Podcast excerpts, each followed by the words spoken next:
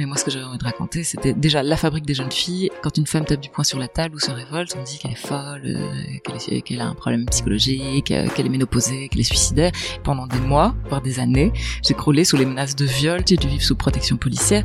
Et c'était évidemment pas un jeu, un clash, un, un vif échange d'arguments. Et que c'est pas une déviance de la société, en fait, la haine des femmes, que c'est constitutif de notre société. C'est ce qui la traverse. Or, on va pas mobiliser une cour d'assises pour Toto 69 qui traite de grosses dix fois par jour.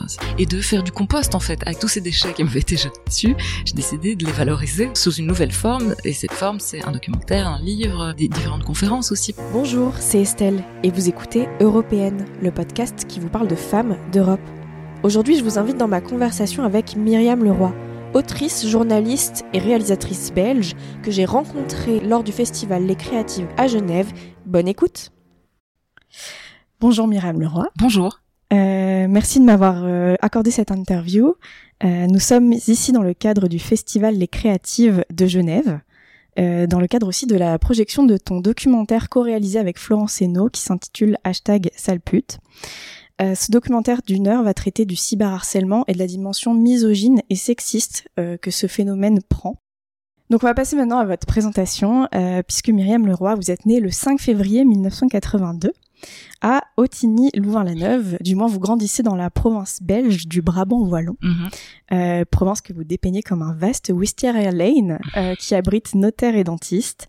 En d'autres termes, vous passez une enfance assez solitaire, ennuyeuse. Puis c'est à l'image de votre personnage de roman Ariane que vous commencez à vous sentir importante, puissante à l'adolescence. Mhm. Dotée d'un corps de femme, éduquée au clip MTV, euh, des téléfilms d'amour et des magazines People, vous êtes heureuse d'avoir une importance aux yeux de la société, et surtout aux yeux de certains hommes euh, plus âgés que vous, qui la composent dans sa globalité si on en croit le couverture médiatique des années 90. Mais votre vraie passion, c'est la lecture, l'écriture, et vous accomplissez alors des études de journalisme à Louvain-la-Neuve. Vous rejoignez ensuite euh, les rangs des pigistes, puisque ce sont vos premières expériences professionnelles, et notamment ce sont vos chroniques Myriam Leroy n'aime pas sur Pure FM qui vous rend célèbre ou vous donne au moins une notoriété. Mhm. De cette notoriété, vous pouvez ensuite prétendre à d'autres postes, et notamment à Canal+. Alors avec une rubrique d'une de deux minutes par semaine, vous tentez tout de même euh, d'avoir euh, un certain un certain aura euh, par le biais de l'humour mais c'est la rubrique avec, ou du moins vous parlez de Dieu donné qui vous rend tristement célèbre, euh, surtout auprès de ses plus grands fans, euh, qui vont dès lors s'engager dans un cyberharcèlement scandaleux et violent. Mais qu'est-ce que vous voulez? On est en 2013 et quand on était une femme qui ouvre sa gueule, bah c'est un peu le prix à payer. Le cyberharcèlement euh, se poursuit, vous pourrissez la vie, la santé au passage. Et en fait, c'est en 2017 que, en bonne citoyenne belge, vous décidez enfin de pousser la porte d'un commissariat pour enfin être entendu et alors là, euh, spoiler alerte, la justice est lente. C'est une épreuve fastidieuse, éprouvante, longue, puisque force est de constater que les harceleurs, blogueurs, journalistes, professeurs d'université et tous les hommes qui se liguent entre eux se serrent les couilles, comme vous dites, et crient à la décapitation de la liberté d'expression, qui se traduit selon eux en insultes, en montage euh, totalement dégradant, et dernièrement en euh, capote déposée dans votre boîte aux eh lettres. oui. voilà. Donc étonnante liberté d'expression, ma foi. C'est donc en 2019 que vous prenez aussi la plume pour votre deuxième roman, Les yeux rouges, qui offre au lecteur une expérience immersive, qui n'en est pas moins complète, pour comprendre les mécanismes cyniques par lesquels le harcèlement passe et dépossède sa victime.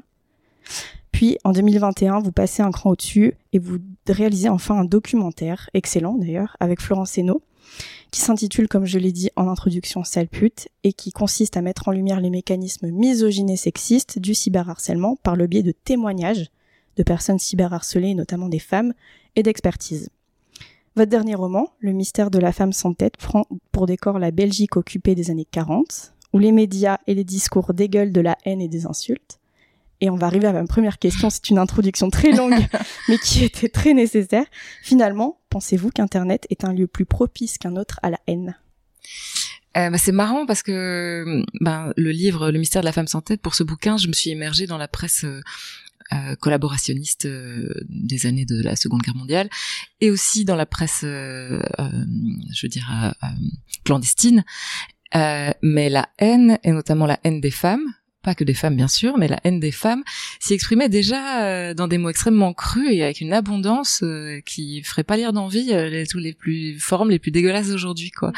Alors c'est pas toujours les mêmes groupes sociaux qui sont stigmatisés, mais c'est toujours les mêmes théories du complot qui reviennent, c'est toujours les mêmes les phrases de la haine se renouvellent assez peu. Donc alors clairement internet a probablement démultiplié la capacité de nuisance de ces gens, notamment par les possibilités de pseudonymat mais euh, Internet n'a certainement pas inventé la haine euh, et certainement pas inventé la haine à grande échelle non plus. Et ça, pour moi, c'était une découverte en, écrivant ce livre sur la, Belgique occupée. Mm. Je pense qu'il est très euh, très intéressant justement de rappeler que euh, la haine est en fait quelque chose de de cyclique et qu'on a l'impression en ce moment de retourner dans une époque euh, qui pourrait s'apparenter aux années 40. Alors c'est triste et ça fait peur de le dire. Euh, vous, vous avez fait une enquête euh, très intéressante, en fait, aussi dans un contexte très intéressant puisque c'est au cimetière d'Ixelles. que vous tombez sur la tombe de Marina Shafrov, qui est l'héroïne du, du, roman. Est-ce que vous pouvez nous en dire un petit peu plus sur cette rencontre? Mais c'était pendant le deuxième confinement, un mois de décembre à Bruxelles, particulièrement sombre, poisseux et froid, enfin comme euh, la plupart des saisons à Bruxelles finalement.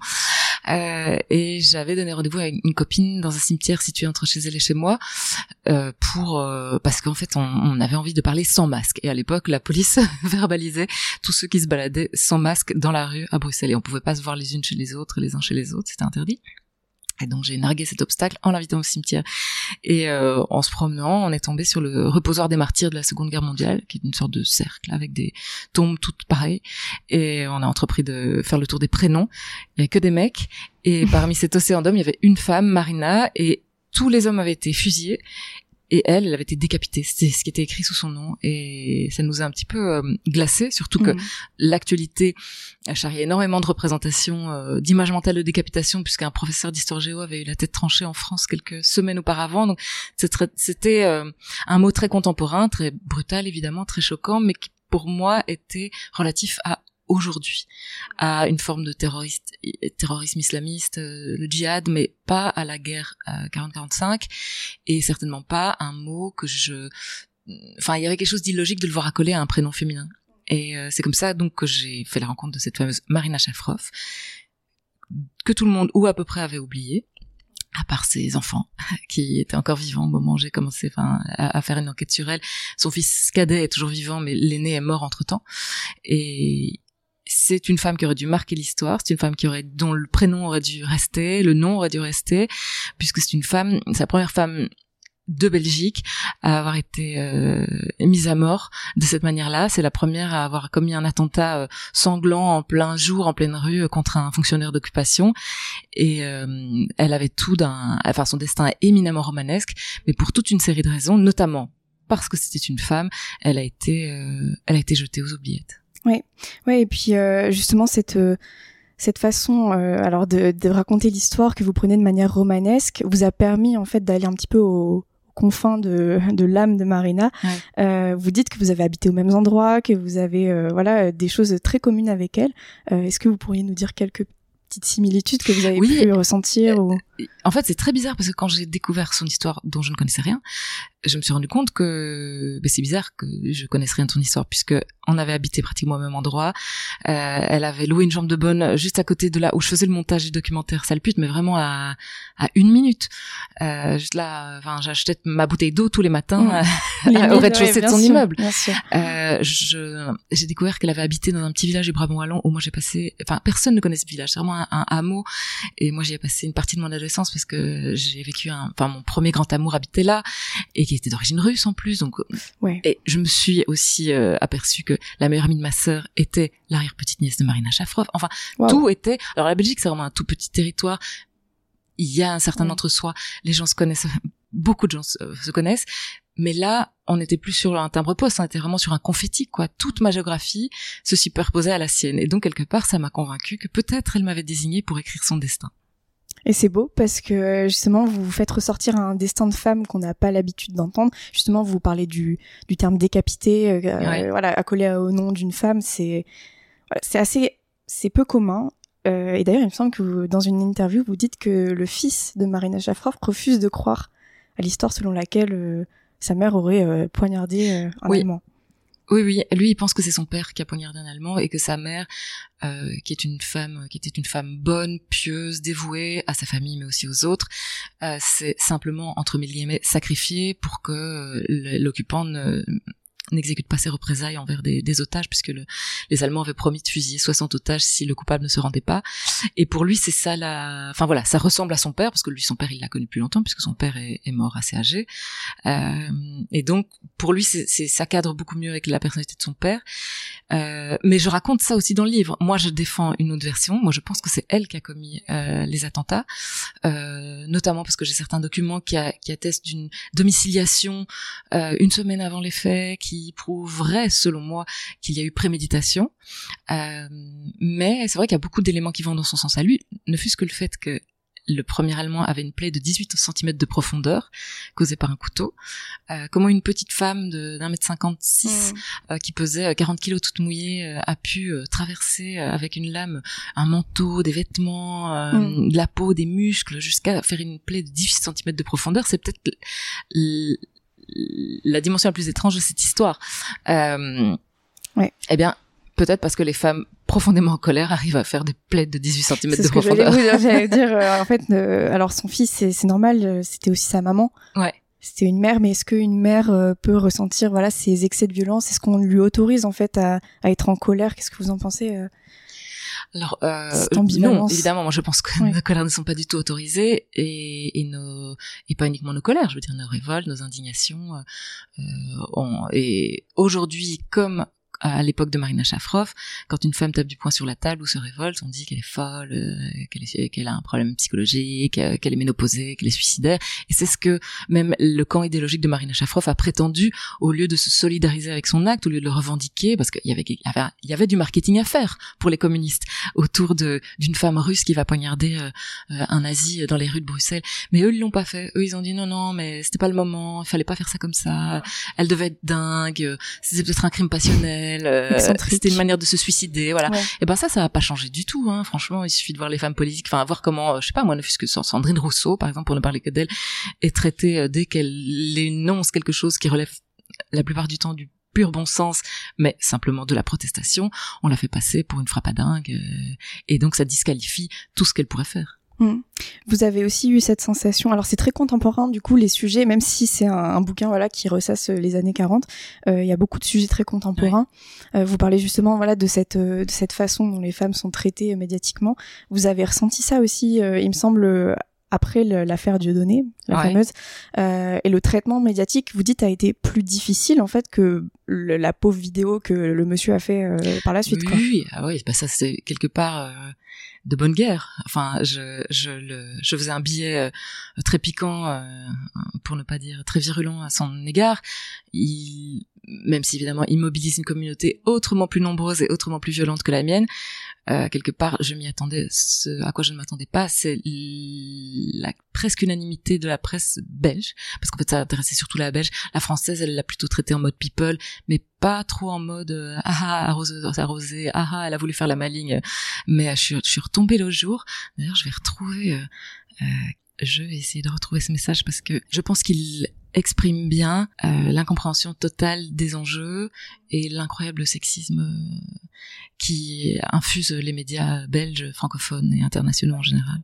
Alors, c'est un petit billet dans un magazine économique, enfin, un journal économique, qui s'appelait euh, Myriam Leroy versus Dieudo. Déjà ce petit sobriquet. La polémique au ras des pâquerettes c'est de manière frontale que Myriam Leroy s'est attaquée à Dieudonné dans sa chronique sur Canal+. Sans surprise, elle a récolté une horde de fans en furie. Bon, petit commentaire, brève incise, euh, c'était pas que des fans, hein, je veux dire, c'est tous les gens qui avaient envie de se... et tous les hommes, puisqu'en fait il y avait 99,999% d'hommes qui se sont excités, tous les hommes qui avaient envie de se faire une petite meuf, hein, c'était juste ça. Et l'article dit écrire ou pas sur le clash entre Myriam Leroy et Dieudonné. Clash euh, c'est la raison que je me pose depuis ce matin face à l'avalanche de tweets, parce qu'en écrivant sur le sujet, j'entre dans le jeu de ceux qui cherchent à faire parler d'eux. Pour Dieu donner, toute polémique est bonne à prendre. Quant à la chroniqueuse, elle ne pouvait ignorer qu'en s'attaquant à l'humoriste, elle ouvrait tout grand les hostilités avec un si délicat. Ton avis sur la Shoah, sur la démocratie, les médias et le complot judéo-maçonnique mondial, je te propose de le rouler en petite boule bien serrée, de l'humecter légèrement et de te l'insérer dans le rectum d'où il n'aurait jamais dû sortir. Point. Elle a semé le vent et récolté la tempête. Il fallait s'y attendre, diront certains. C'est ce qu'elle cherchait, diront d'autres. Personnellement, je m'abstiendrai de commentaires vis-à-vis d'une ex-collègue. Ah bon? C'est pas tellement l'image que tu donnes. Hein. et voilà, et ça, et ça continue comme ça. Donc voilà, donc ça a été euh, traité sous l'angle de l'arroseuse arrosée, et c'est une polémique, c'est un clash, alors que pendant des mois, voire des années. J'ai croulé sous les menaces de viol très très explicites. J'ai dû vivre sous protection policière et c'était évidemment pas un jeu, un clash, un, un, vif échange d'arguments. C'était une chronique sur un sujet qui personnellement me révoltait et une un retour de bâton euh, disproportionné. Bien sûr. Parce que j'étais une femme, puisque Nicolas Bedos une semaine ou deux après, a fait le même billet, le même angle sur une chaîne de vachement plus grande écoute, et il a eu euh, quelques centaines euh, effectivement d'insultes, mais c'était jamais des menaces de viol, et ça s'est arrêté très très vite. Oui, justement pour que les, les auditories comprennent un petit peu, euh, il y a un vrai parallèle à faire. Et vous l'avez fait notamment avec Lorraine Bastide euh, dans La Poudre entre euh, la culture du viol et le cyberharcèlement. Ouais. vous avez aussi dans votre documentaire ressassé beaucoup de voilà de commentaires, de messages, etc. Et dans les, les insultes qui ressortent, les, les menaces qui ressortent, il y a le viol qui est mmh. souvent souvent euh, utilisé. Le viol punitif, le viol correctif, en fait. Hein. Et pourquoi, en fait, euh, est-ce que vous arrivez à identifier euh, pourquoi? Qu'est-ce qui, qu'est-ce qui cherche en fait à Est-ce que c'est pour asseoir une puissance? Est-ce que c'est Bien sûr, parce que c'est, c'est la manière de déshumaniser euh, les femmes euh, depuis la nuit des temps, c'est en les violant et, en les menaçant de les violer. Ce qui est intéressant aussi, je trouve, de voir que c'est surtout des menaces de viol qu'on reçoit. Enfin, on reçoit aussi des insultes euh, qui nous réduisent à nos orifices, mais plus de menaces de viol que de menaces de mort, par exemple. C'est que bah, ça tourne le coup à cette idée que le viol serait affaire de pulsion puisque c'est pas par pulsion qu'en fait ces hommes disent sale pute euh, pour te punir, euh, on va te violer par tous les trous, on va te déglinguer. Euh. C'est pas une histoire de pulsion, c'est une histoire d'autorisation déjà très clairement et et c'est une histoire de domination. Point. Oui, c'est assez révélateur et je pense que voilà le, le film, enfin votre documentaire en tout cas est très bien fait sur ce sujet. Il y a beaucoup d'experts aussi qui parlent. Et il y a notamment euh, un sociologue, mhm. Monsieur Maes, qui explique en fait que le profil euh, du voilà du cyberharceleur n'est pas celui euh, qu'on pourrait s'imaginer ou dans lequel l'imaginaire collectif se concentre et qui voilà qui consiste au puceau prépubère mhm. derrière son ordi. Mais en fait, il explique que c'est souvent des personnes de la classe moyenne, moyenne haute. et je pense que les jeunes femmes justement qui euh, qui prennent de la place sur internet etc peuvent avoir peur euh, de de ça parce que votre voisin potentiellement un ami de la famille ou je sais pas que sais-je encore peut être un cyberharceleur ouais. Et euh, bon, alors ça, c'est il y a, aussi l'experte allemande Annalena von Onderberg qui dit aussi que les gens qui sont poursuivis et condamnés en Allemagne, c'est plutôt des hommes plutôt âgés et plutôt des classes moyennes euh, et supérieures parce qu'on n'a pas de de profilage très fin hein. c'est c'est c'est il faut que les gens les victimes aient déposé plainte qu'un parquet soit euh, intéressé à ces plaintes donc on ne connaît pas avec précision le profil de ces hommes, mais ce sont des hommes. Ça, c'est une certitude qu'on a, ce sont des hommes. Dénominateur commun. Oui, c'est ça. euh, et là, on a des chiffres euh, dans les différents pays, de la police judiciaire notamment, en Belgique, c'est 85% des hommes qui sont euh, poursuivis et condamnés pour euh, des faits de harcèlement via des moyens numériques. Et oui, en effet, c'est tout à fait contre-intuitif, et c'est tellement contre-intuitif puisqu'on nous dit toujours que le harceleur, c'est le monstre, c'est l'autre, c'est le marginal, c'est le petit jeune qui a rien d'autre à faire de sa journée, qui joue aux jeux vidéo, et enfin, c'est très facile, hein, ça permet de mettre sa crasse sous le tapis euh, et de pas l'examiner, que de se dire ah ben non c'est mon père, c'est mon voisin. Et euh, d'ailleurs qui est une streameuse qui apparaît dans notre documentaire, elle euh, eh ben, elle a, elle a subi, hélas, après la diffusion du film, euh, des raids de harcèlement particulièrement violents. Et elle a déposé plainte plusieurs fois. Euh, il y a même eu un hashtag qui a circulé euh, Protect Manonolita parce qu'elle avait déposé plainte et qu'il se passait rien alors que le gars disait sur son Discord euh, je sais où t'habites voici ton adresse t'attends en bas de chez toi pour te violer etc et la police enfin elle, elle, a, demandé à la police s'il y avait eu des suites enfin à ces plaintes est-ce qu'on avait identifié quelqu'un? Et la police a dit oui alors on a identifié quelqu'un puis on l'a interrogé mais comme en fait c'était un père de famille ben voilà on a classé sans suite parce que ça pouvait pas être lui. Donc encore dans dans l'imaginaire collectif mm. si c'est un père de famille famille, ce n'est, ça ne peut pas être un, un, un, prédateur. Ce qui est typiquement le, le, en fait, clairement le propos du dernier livre de Rose Lamy, En bon père de famille, qui montre comment cette expression galvaudée est un immense cache-sexe de la violence masculine. Tout à fait, qui est institutionnalisé hein, d'ailleurs, puisque ça apparaît dans la loi en, France en tout cas, en, Belgique, aussi. En Belgique aussi, ouais. Donc, le bon père de famille ne peut pas être autre chose qu'un bon père de famille. Or, moi, les deux types avec qui je suis en procès là, mm. c'est des pères de famille. Hein. Mm. Et c'est pas des, c'est pas des marginaux, ils sont très très bien insérés dans la société, ils ont des bons travaux, des bons travaux, ils ont des bons boulots. enfin voilà, c'est pas des marginaux. Ça c'est important de le savoir que c'est pas les des monstres et que c'est pas une déviance de la société en fait, les, la haine des femmes, que c'est constitutif de notre société, c'est ce qui la traverse pour être honnête, ça peut faire peur en fait. Hein. Euh, prendre la parole, etc., se lancer, on, on a euh, voilà toutes ces cette, ce brouillard au-dessus de nous euh, de, du cyberharcèlement. On entend des victimes, on entend des experts, mais tant qu'on l'a pas vécu, je pense que c'est très viscéral en fait. Euh, votre livre, par exemple, alors je l'ai lu, moi il m'a retourné.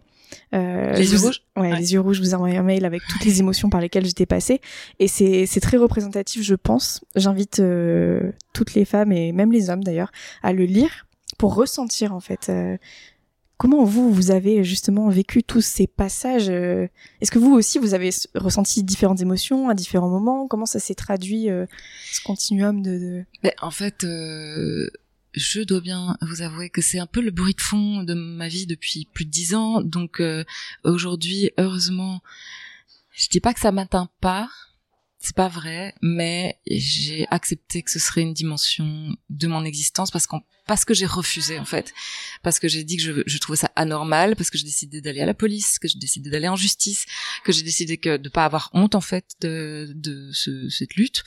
Euh, bah voilà, euh, le prix à payer pour tout ça, euh, c'est euh, que le, le, harcèlement est continu et que les harceleurs se sont trouvés des des supporters et que euh, leur campagne de dénigrement prend auprès de certaines personnes. Et voilà, je crois qu'il faut, hélas, à un certain stade, l'accepter, sinon on vit plus. Maintenant, donc dans ce livre Les yeux rouges, je raconte un exemple de cyberharcèlement d'un homme sur une femme clairement très inspiré de mon histoire, mais euh, ça reste une fiction puisqu'en fait j'ai euh, euh aggloméré plusieurs personnes en un personnage. J'ai ramené ça sur une temporalité de quatre ans au lieu des beaucoup plus que j'étais en train de vivre. En fait, c'est terrible, hein, mais pour que le harcèlement soit crédible, j'ai dû le rendre plus léger. Parce que sinon, le lecteur serait dit non mais c'est pas possible, dix ans de harcèlement, mais non mais c'est n'importe quoi. Euh, et puis il y a même des journalistes qui m'ont dit oh là là, mais vous l'avez des hommes, hein.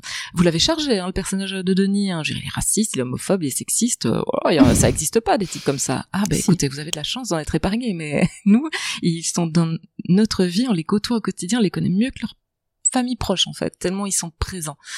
Euh, et donc je pense que l'émotion qui domine c'est la, c'est euh, un sentiment d'impuissance. Hmm. Un sentiment de parler sans être entendu, de crier dans le désert. Et, et ça, ça peut, ça peut faire vriller vraiment, quoi. Euh, et, et donc moi je me soigne euh, au quotidien avec différentes techniques, euh, mais c'est clairement, euh, c'est plus que fragilisant en fait. C'est toute la vie doit s'organiser autour de cette dimension pour rester supportable en fait. Euh, euh, Il y a une dimension un peu de folie aussi dans le bouquin. en fait, on comprend. Alors, la narration utilise le discours indirect libre. Ouais. Voilà, donc qui, qui a pour objectif en fait de, de faire parler la victime dans les yeux des autres et par la, la voix de, de l'autre. Euh, et justement, ce qui est très parlant, c'est euh, un moment, euh, on sent que la personne devient folle en fait. Ouais perd ses moyens, euh, elle va, elle a, voilà, elle, elle, part dans une. Euh, en tout cas, elle perd son quant à soi. Je sais pas si elle devient folle. Je pense que c'est ça que beaucoup de gens ont déduit de la fin parce qu'elle pète les plombs, euh, mais elle a juste besoin de. d'échapper la pression et donc d'écrire des choses particulièrement dures et violentes et de fantasmer des sévices mm. qu'elle appliquerait à son harceleur pour ne fût-ce que ouais c'est ça vivre quoi oui. et alors à la fin que je vous spoil peut-être en fait, mais euh, ok, euh, euh on ferme ses, oreilles si on n'a pas lu le livre. Le, but c'était de démontrer à la fin que quoi qu'elle fasse, elle perd. Voilà. Euh, pas, euh, pas réagir, elle perd. Réagir, elle perd. Rester euh, stoïque, elle perd. Euh, Exprimer ses émotions, elle perd. Voilà. Et que tout le la, la, société, le système judiciaire, policier, médiatique absorbe tous toutes les rebuts de cette histoire, toutes les scories pour les remettre dans la machine et revalider une nouvelle fois le narratif qui postule que les femmes accusent des hommes à tort, sont folles euh, et euh, font des vont en justice pour acquérir de la notoriété ou de l'argent. Oui, ce qui est triste parce que on n'en est pas, enfin, on en est encore là en fait justement. Ah bah oui, oui, s'il y avait de l'argent à se faire, je. voilà, on vous je vous encouragerais, mais non, c'est pas le cas. Et euh, alors moi, je propose aussi euh, de lire euh, le bouquin de votre co-réalisatrice du documentaire de Florence qui s'appelle Cyberharcelé et eux. Ouais. justement qui donne un petit peu alors elle, elle explique que c'est suivant dix pistes voilà dix conseils à, à, suivre en tout cas et vous dites que ça donne des mini des munitions oui euh, ben déjà parce que je crois que c'est le premier livre qui explique, euh, qui essaye de collectiviser vraiment l'expérience, de montrer euh, par des chiffres parce que c'est extrêmement documenté et en fait les chiffres, pourquoi est-ce qu'on utilise à ce point les chiffres et qu'on les aime à ce point, c'est qu'ils sont très difficiles à réfuter parce que notre expérience est tout le temps réfutée. Euh, quand on dit ah on est harcelé dans la rue, les gens sont là oui allez attends excuse-moi mais t'es harcelé dans la rue t'en fais pas un peu trop. Et puis quand on commence à faire vraiment des études de terrain, on se rend compte que ah ouais en fait toutes les femmes dans la rue, dans le, les transports en commun etc etc et donc tout à coup, il y a des choses qui, comme ça, sont, sont deviennent irréfutables. Enfin, auprès des gens qui euh, ont toutes ces frites, toutes leurs frites dans le même sachet. Mais donc Florence utilise vraiment énormément de statistiques. Et en fait, ces statistiques, pour moi, c'est des euh, armes argumentatives aussi euh, pour euh, toutes les discussions avec celles et ceux qui ont envie de dire oui mais attends euh, et les femmes aussi elles harcèlent. Euh, oui mais et les hommes aussi sont harcelés.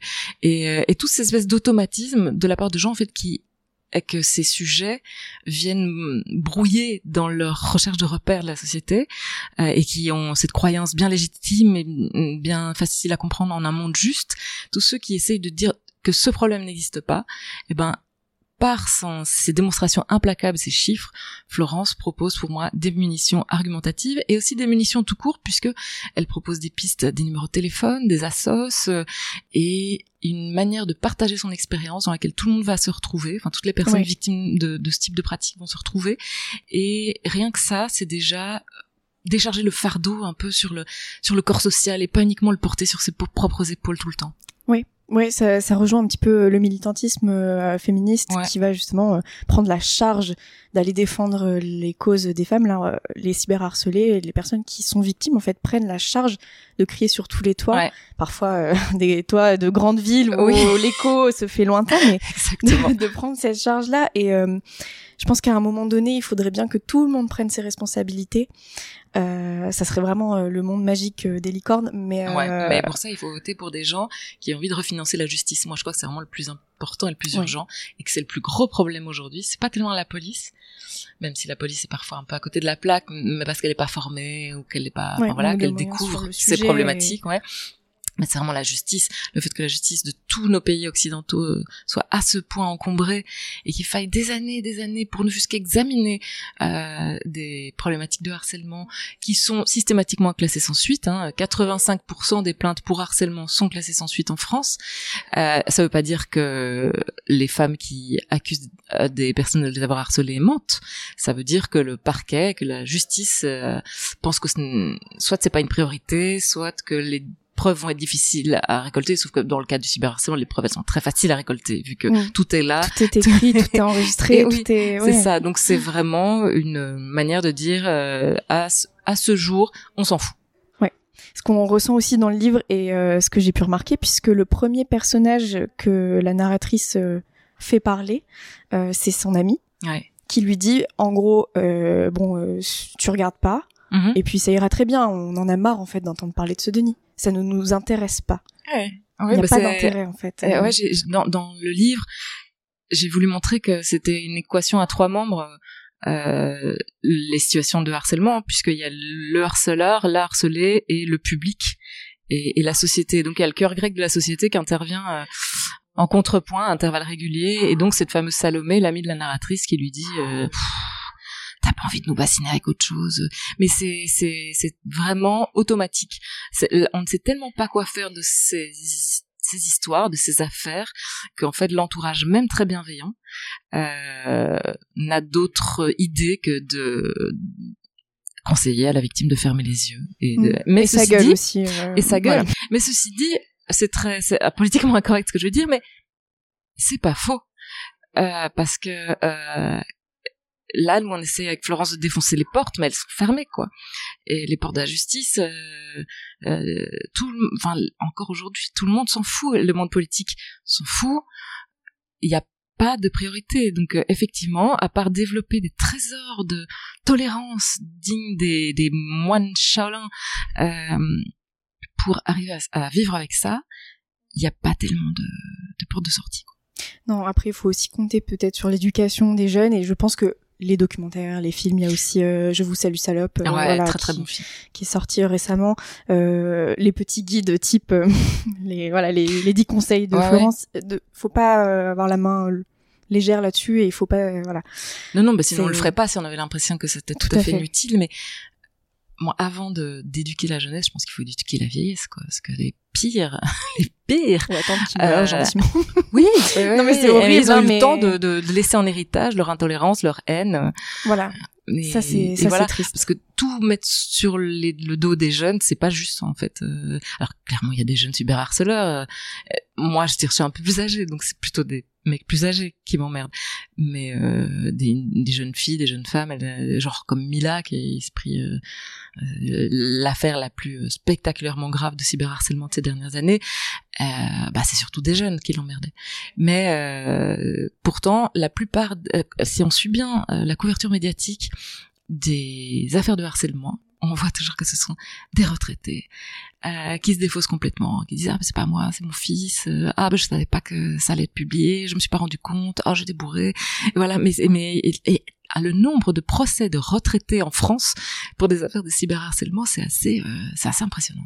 Ce qui est aussi euh, étonnant, bah, ce que j'ai fait un petit peu des recherches sur le cyberharcèlement pour définir le terme, c'est que en France, on a une, voilà, on a un texte juridique qui euh, énonce cyberharcèlement. En Belgique, non. Non. On parle de harcèlement moral. C'est une des formes de harcèlement moral. il faudrait peut-être en fait, ouais, que la justice commence par définir les termes. Ben oui, oui. Et puis il y a le cyberharcèlement et puis il y a la cyberviolence. Nous, on essaye maintenant de de pas d'essayer de pas dire cyberharcèlement systématiquement quand parfois c'est d'autres types de enfin c'est des cyberviolences. C'est, il faudrait que quelqu'un se charge de définir une institution internationale l'ONU euh, de définir précisément euh, ce que c'est. Mais en tout cas le cyberharcèlement c'est du harcèlement. C'est certain. Donc en Belgique il devrait être théoriquement poursuivi comme du harcèlement moral au travail par exemple puisque le harcèlement moral au travail passe aussi par des moyens cyber le problème en Belgique, c'est que tout ce qui est écrit et public relève du droit de la presse et donc en pratique, même si le délit est constaté, il n'est jamais poursuivi parce qu'il faudrait une cour d'assises pour euh, pour juger ces affaires. Or, on va pas mobiliser une cour d'assises pour Toto 69 qui traite de grosses putes dix fois par jour. pour faire euh, de manière schématique. Euh, c'est hyper intéressant euh, toutes ces choses autour du cyberharcèlement et en tout cas le voilà la petite notre petite part et votre petite part que vous faites avec votre livre, le documentaire, etc. moi j'avais aussi des questions par rapport à, à votre féminisme, à votre mhm. engagement. Euh, comme je vous ai dit, j'ai été biberonnée un petit peu ces derniers jours aux interviews et à vos interviews. J'ai l'impression que, au fur et à mesure des années, votre féminisme c'est de plus en plus, euh, comment dire, euh, exprimé et euh, une ferveur en fait euh, est montée. Est-ce que je me trompe ou est-ce que comment il évolue avec vous?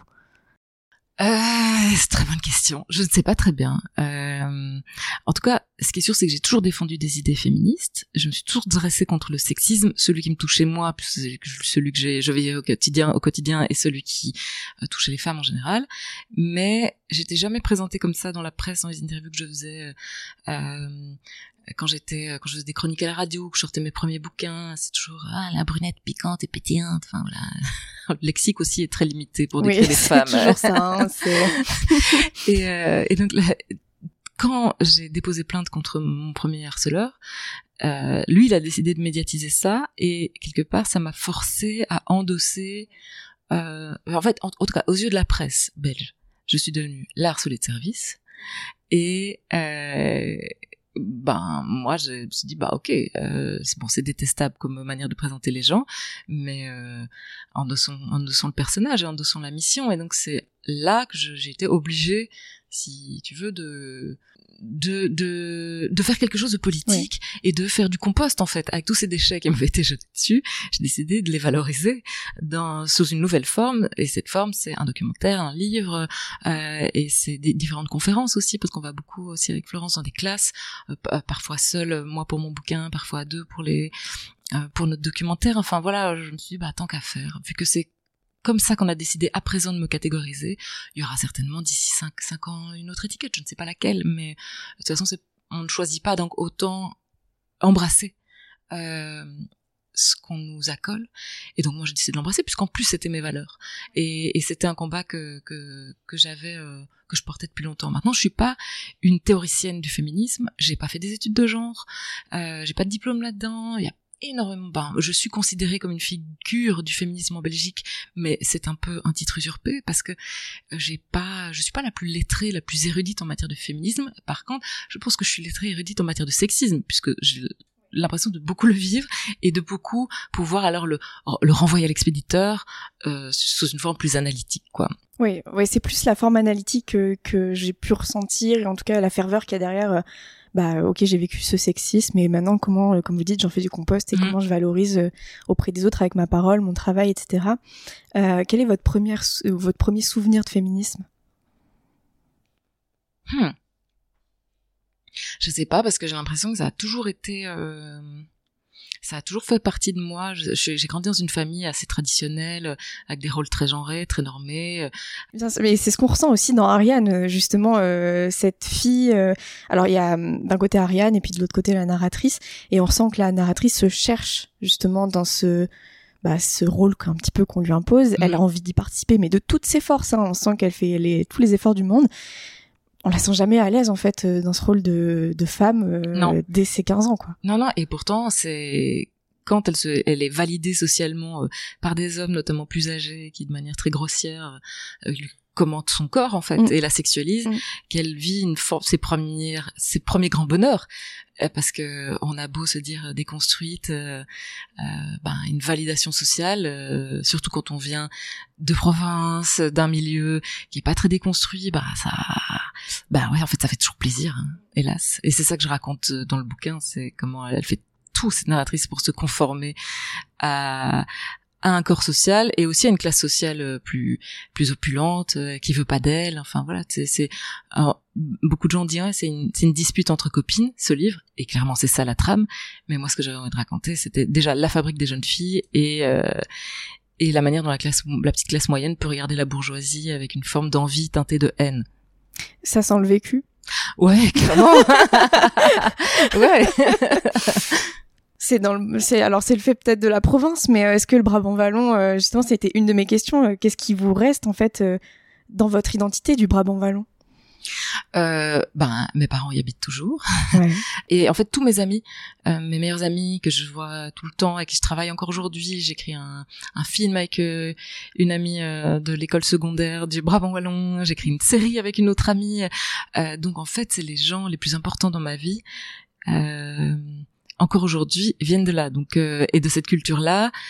Donc quelque part, il m'en reste énormément et en même temps je suis en rejet total euh, de, de, de plein de choses euh, c'est c'est vraiment un drôle d'endroit en fait le Brabant wallon je crois que c'est assez unique au monde euh, et d'ailleurs mon éditrice l'éditrice de mon premier bouquin elle disait ah, on veut plus de Brabant wallon fais-nous plus de scènes c'est tellement frais on n'a tellement pas l'habitude de ça parce que les banlieues en France c'est pas ça a pas le... enfin bref nos, nos banlieues n'ont pas la même physionomie quoi et et ici, euh, bah ouais, le Brabant wallon, ça a plein de bons côtés. Hein. Je veux dire, la guerre n'ira jamais en Brabant wallon. Les séismes ne se manifesteront jamais. Il y aura jamais des choses très graves qui se produiront, mais jamais des choses très inspirantes non plus, je crois. Et pourtant, euh, justement, dans cette euh, alors ce Brabant wallon et cette euh, contrée belge un petit peu qui vit en entre-soi, enfin ah clairement qui vit ah carrément en entre-soi. Vous dépeignez Ariane, donc qui est, adoptée mhm. dans une famille richissime, qui a son propre sa propre piscine et son propre terrain de tennis. et pourtant, on comprend en fait que le père est violent. Mhm. Est-ce que ce serait pas aussi des choses que vous vous avez pu constater plus jeune en changeant de classe en fait qu'il y avait des choses qui se permettaient que les classes se permettaient. Oui oui tout à fait et encore assez récemment je suis allée à un événement organisé mmh. par l'aristocratie euh, belge, puisque ce, mon dernier livre m'a ouvert les portes d'un public que je n'avais pas avant. Et comme ça parle de la Seconde Guerre mondiale, tout à coup, je suis devenue très fréquentable par un certain public qui ne lisait pas mes livres avant. Et je trouve ces gens d'une alors pas tous évidemment, il y a toujours des gens en plus qu'on voit très bien en appétit et en envie d'entendre des voix alternatives, mais il y a une forme de Enfin, je suis un peu la Vénus autantote hein, quand je vais dans, ce type de milieu. je, on me met au milieu du salon et je dois danser, bouger mes fesses. Ils sont là, oh mon dieu, qu'est-ce que c'est frais. euh, mais après, ils sont contents de me voir me tirer parce que je suis une sorte de grain de sable dans la machine et que et, et je ressens quelque chose de très violent. Alors à mon mm. égard, alors que je suis femme blanche, valide, euh, que je coche à tous les privilèges euh, complètement. alors je me dis, mais oh, ça doit être terrible pour des, je sais pas, des jeunes gens racisés ou ou qui ont qui qui vivent des, euh, qui sont à l'intersection de plusieurs discriminations, euh, euh la violence de, la classe bourgeoise aristocratique, des, des ultra riches en fait est inimaginable. Et c'est vraiment un sujet que j'ai envie de creuser dans un prochain bouquin ah, cool, cette violence là ouais. non mais c'est vrai qu'on le ressent. Alors c'est pas le centre du livre mais c'est le décor en tout cas. Et et je trouve ça du coup assez beau la manière dont la narratrice décrit Ariane et dont elle tombe amoureuse. Oui, alors complètement. voilà elle, elle est subjuguée par cette jeune fille qui est qui n'est pas blanche, qui est adoptée, qui coche finalement pas toutes les cases. et qui est hyper rebelle par rapport à son milieu d'origine. Tout à fait. Qui refuse de s'y conformer. Euh... Dont la fin est très rebelle. Enfin, ouais, euh, je laisserai les personnes le lire, mais euh, on, voilà, on s'attend à un personnage euh, alors qui est un peu déviant dans sa classe, mais finalement pas pas autant. Euh, vous avez grandi du coup dans ce contexte-là, euh, à côtoyer l'ultra richissime monde et puis le monde d'une classe plus moyenne. Quel était votre métier de rêve à ce moment-là, enfant? Ah, moi je voulais être chanteuse. Ok. oui, et d'ailleurs je crois que j'ai toujours pas abandonné totalement ce rêve. Ah. Vous avez un micro, hein. oui, non. non, mais je voulais être chanteuse, mais je crois que j'ai assez peu de talent, pas assez en tout cas pour. D'accord. Euh, voilà. Il y a des natures comme ça. Malheureusement, j'adore chanter, mais pas assez, sans, sans le talent suffisant et la ténacité pour euh, pour me faire une place dans ce milieu de dingue. Puis vous dites aussi que vous étiez attiré par New York, euh, Los Angeles, Londres. en fait, C'était peut-être votre destin finalement. maintenant, j'aime bien passer mes vacances dans la Creuse, voilà. ça, c'est un délire de trentenaire, c'est ça? Ouais. ah ouais, complètement. Là, je casse toutes les cases de, de la bobonisation VV prime. Je fais du crochet euh, dans la Creuse. bah oui, c'est très agréable. Avec un feu de cheminée. Exactement. Tout à fait. Et un chien. Euh, donc une chanteuse mmh. euh, qui vivait euh, voilà dans sa dans son Brabant vallon. Euh, quelle phrase avez-vous le plus entendue petite? Hmm. Quelle bonne question. Ah. Eh ben, très honnêtement, j'ai beaucoup, beaucoup entendu. Pense à ta pension. Donc, économiser pour sa retraite. Oh wow. Ouais, ça c'est un des trucs que j'ai le plus entendu. Euh... C'est hyper violent. Je sais pas si non, euh, c'est pas c'est pas violent. C'est juste que quand t'es ado, tu dis mais qu'est-ce que tu m'emmerdes avec ma retraite bah, Déjà, j'ai l'intention de crever vachement tôt parce que je trouve que la vieillesse c'est hyper nul et j'ai pas envie de me traîner jusque là. Et déjà à 30 ans, je serai plus là. le destin, je fais partie du club des 27. Et puis déjà, je serai riche parce que euh, moi, il est hors de question que je vive dans une petite maison comme ça, nulle dans une rue nulle, une ville nulle. Donc pension, euh, ce sera pas pour moi. Euh. Ouais, ouais, mais voilà. Mais même mes parents cotisaient pour sa retraite, pas dépenser pour sa retraite, faire un travail qui permet de cotiser, ouais, de, de d'économiser. Et alors, est-ce qu'ils ont euh, atteint eux-mêmes euh, l'ultimatum euh... D'avoir une retraite? Oui.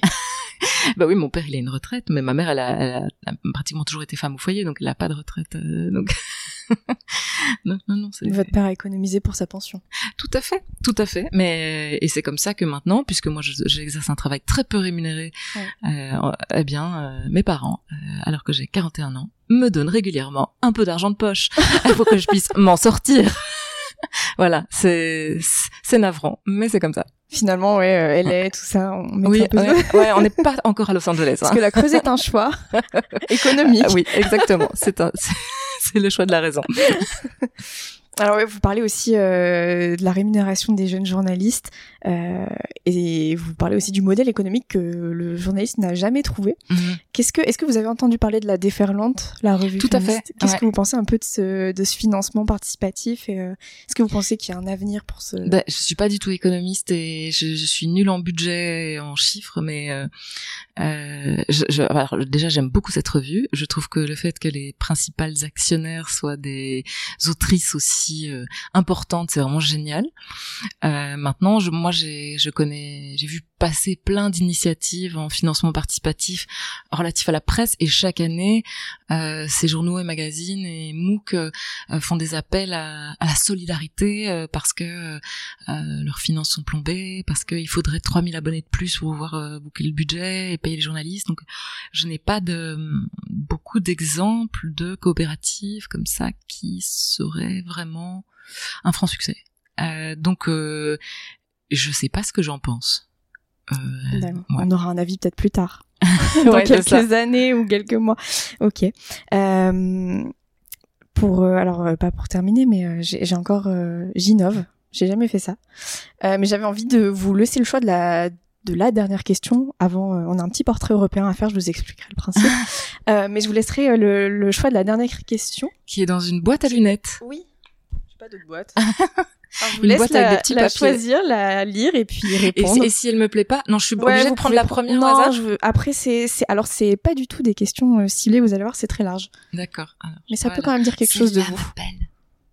Vous aimez Noël ou pas? Je déteste. je déteste Noël. Je sais vraiment, la- euh, pour moi, la fête, la, la saison, l'événement le plus déprimant du monde. Ouais.